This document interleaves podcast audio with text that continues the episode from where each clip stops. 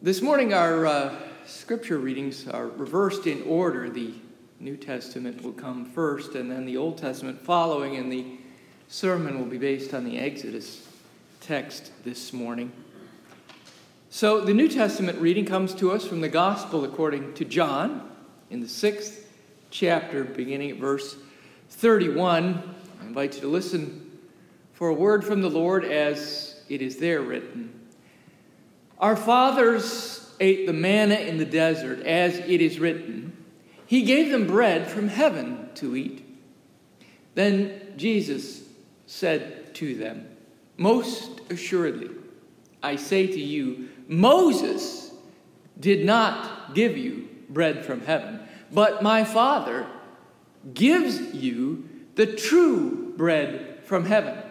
For the bread of God is he who comes down from heaven and gives life to the world.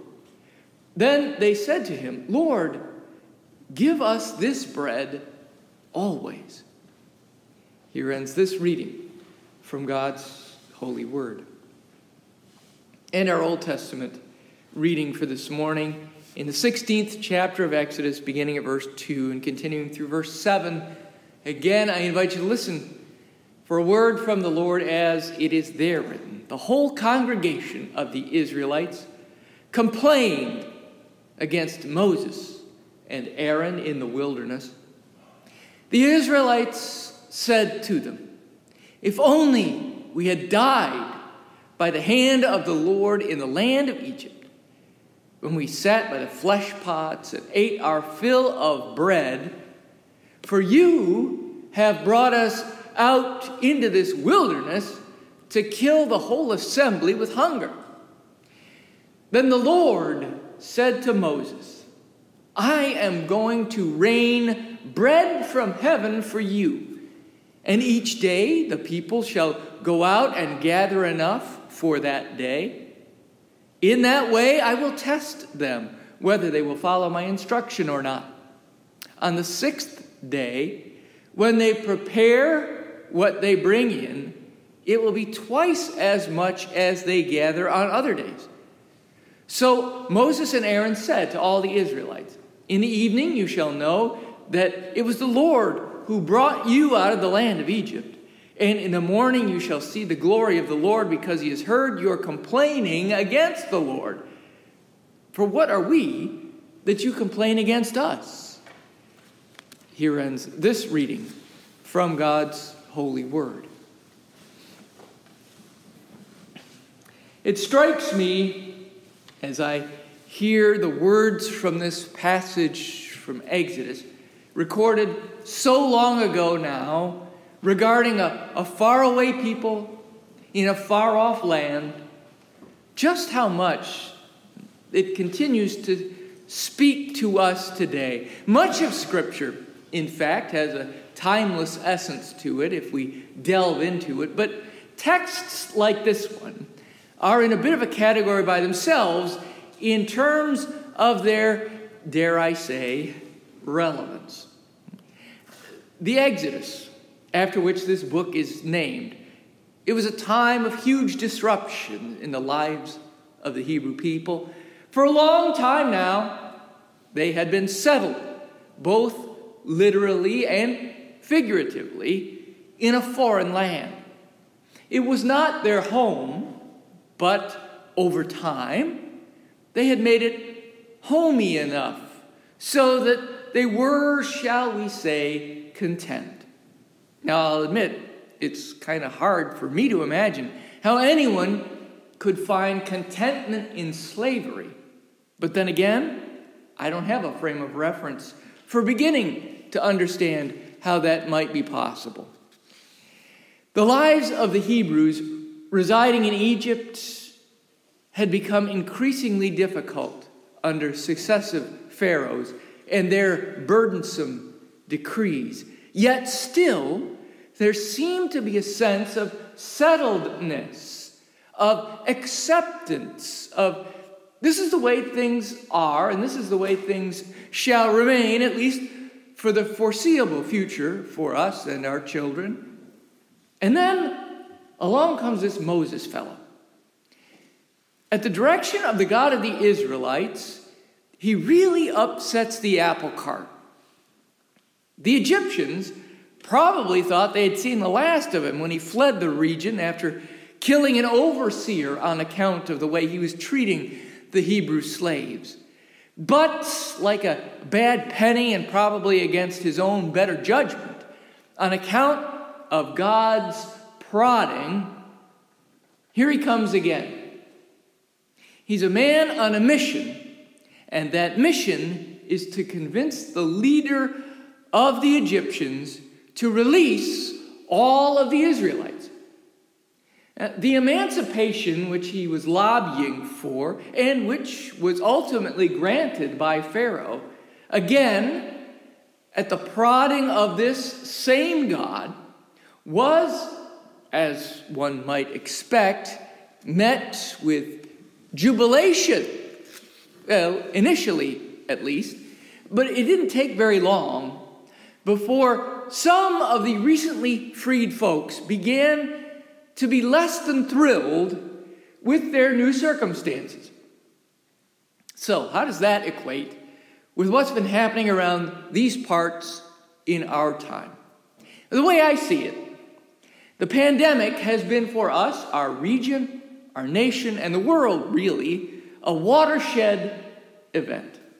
It has been a defining moment in human history that has created a new era. Everything before was PC, pre corona. Everything is post corona. Eh, well, perhaps not everything, but nearly everything, it seems, has changed in some way or another in 2020. So we are living in a tumultuous time, as tumultuous as the time that the Israelites were during the Exodus. And like the Israelites, it seems to me that we're starting to get a bit stir crazy. We have been dumped out of whatever comfort zone we had been in prior to the start of this year, whether it was a comfortable or a not so comfortable comfort zone.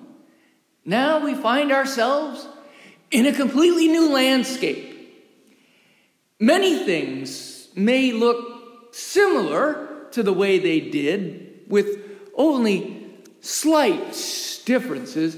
As Moses led his people across the Red Sea, uh, they were seeing the same water, but from the other side. It looked familiar to them, but somehow slightly different. And that's the way I find myself feeling as we slog through 2020.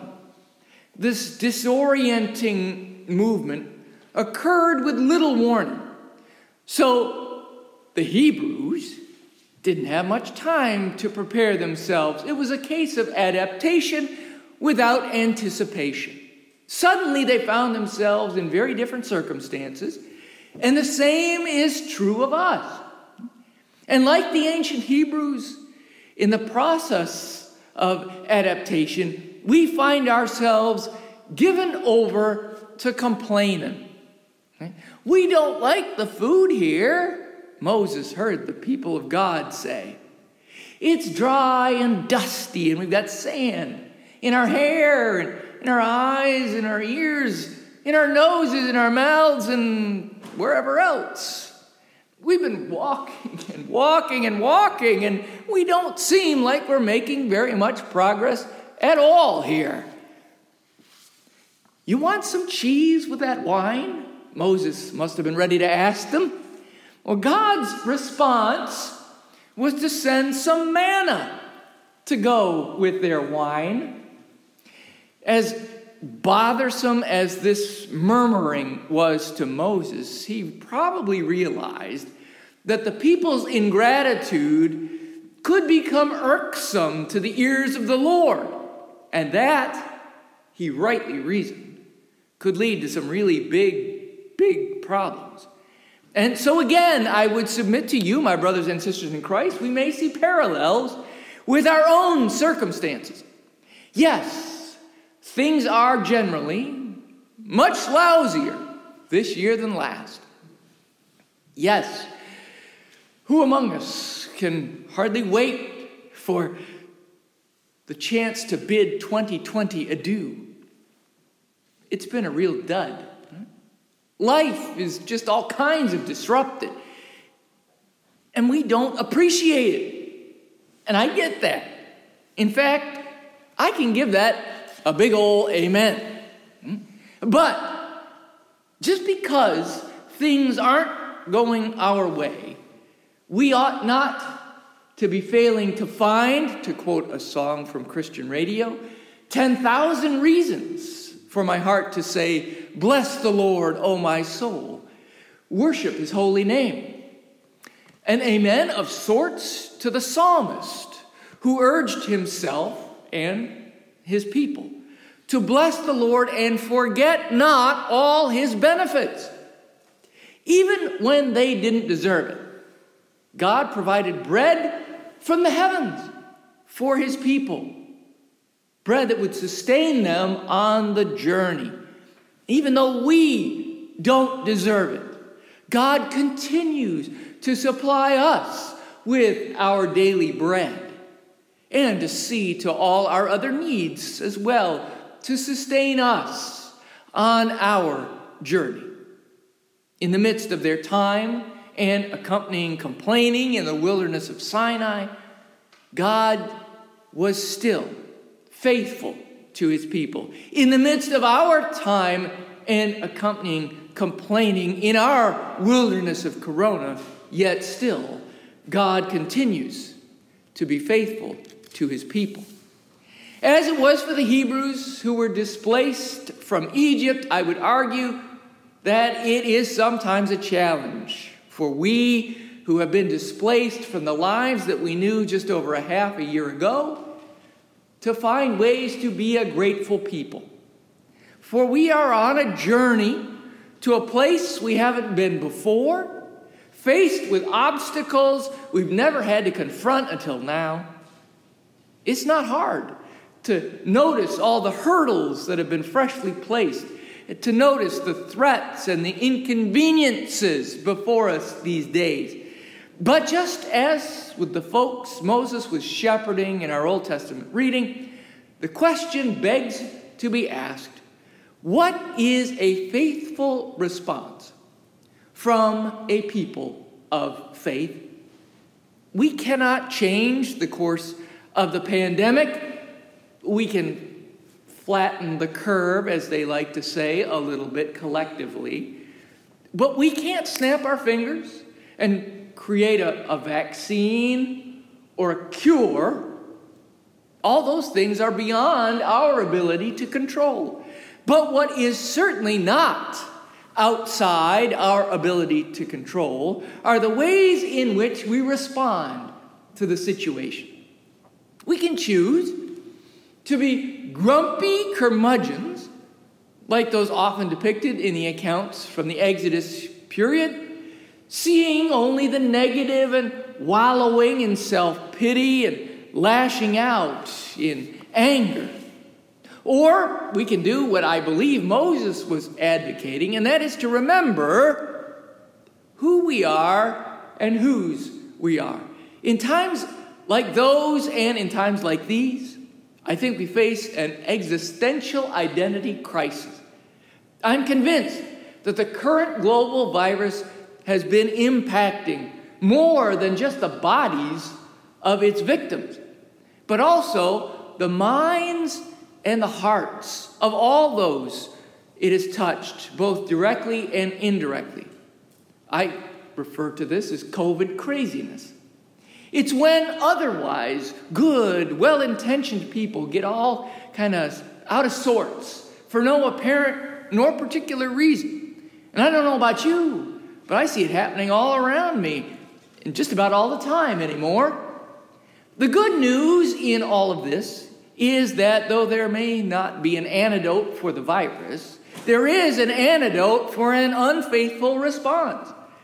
Just as Moses called the people to repent, I believe that we are all in need of the very same turning turning from being wrapped up in our own disappointment, in our own impatience, in our own self pity, and turning back. Turning back to appreciating God for His enduring love and His continuing providence. When our gaze is averted from self and placed back on God, we're living more faithfully into our calling to be in the world, but not of the world, as Paul would write, long after Moses slept with the ancestors. And it seems to me we could all use some more of that. Sure, it's pretty easy to see that the world is going to perdition in a handbasket. But we, church, we have to control that which we can control. As many better educated and spoken people have observed in the past, the change that we want to see begins with us.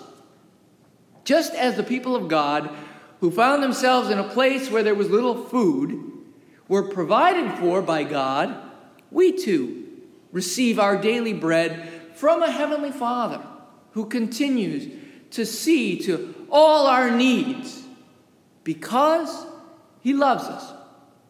Of course, it goes way beyond the basic staples of food, clothing, shelter. Why? He's even won a victory for us over sin and death. And still, we obsess over living in the past while we complain about the present. It doesn't have to be that way. And I would argue that Moses doesn't think it should be that way, though he was fighting an uphill battle. Even with the miraculous life saving and life sustaining gift of daily bread from the heavens, the people weren't content. They weren't grateful. So, my challenge to myself and to you, my brothers and sisters in Christ, especially in these days, is to be a, a bit less critical and a bit more thankful. After all, God has not changed throughout all of history. He still cares for us, He still provides for us in ways that outnumber the sand on the beach or the stars in the sky. For that, we may truly say, Thanks be to God, and Amen.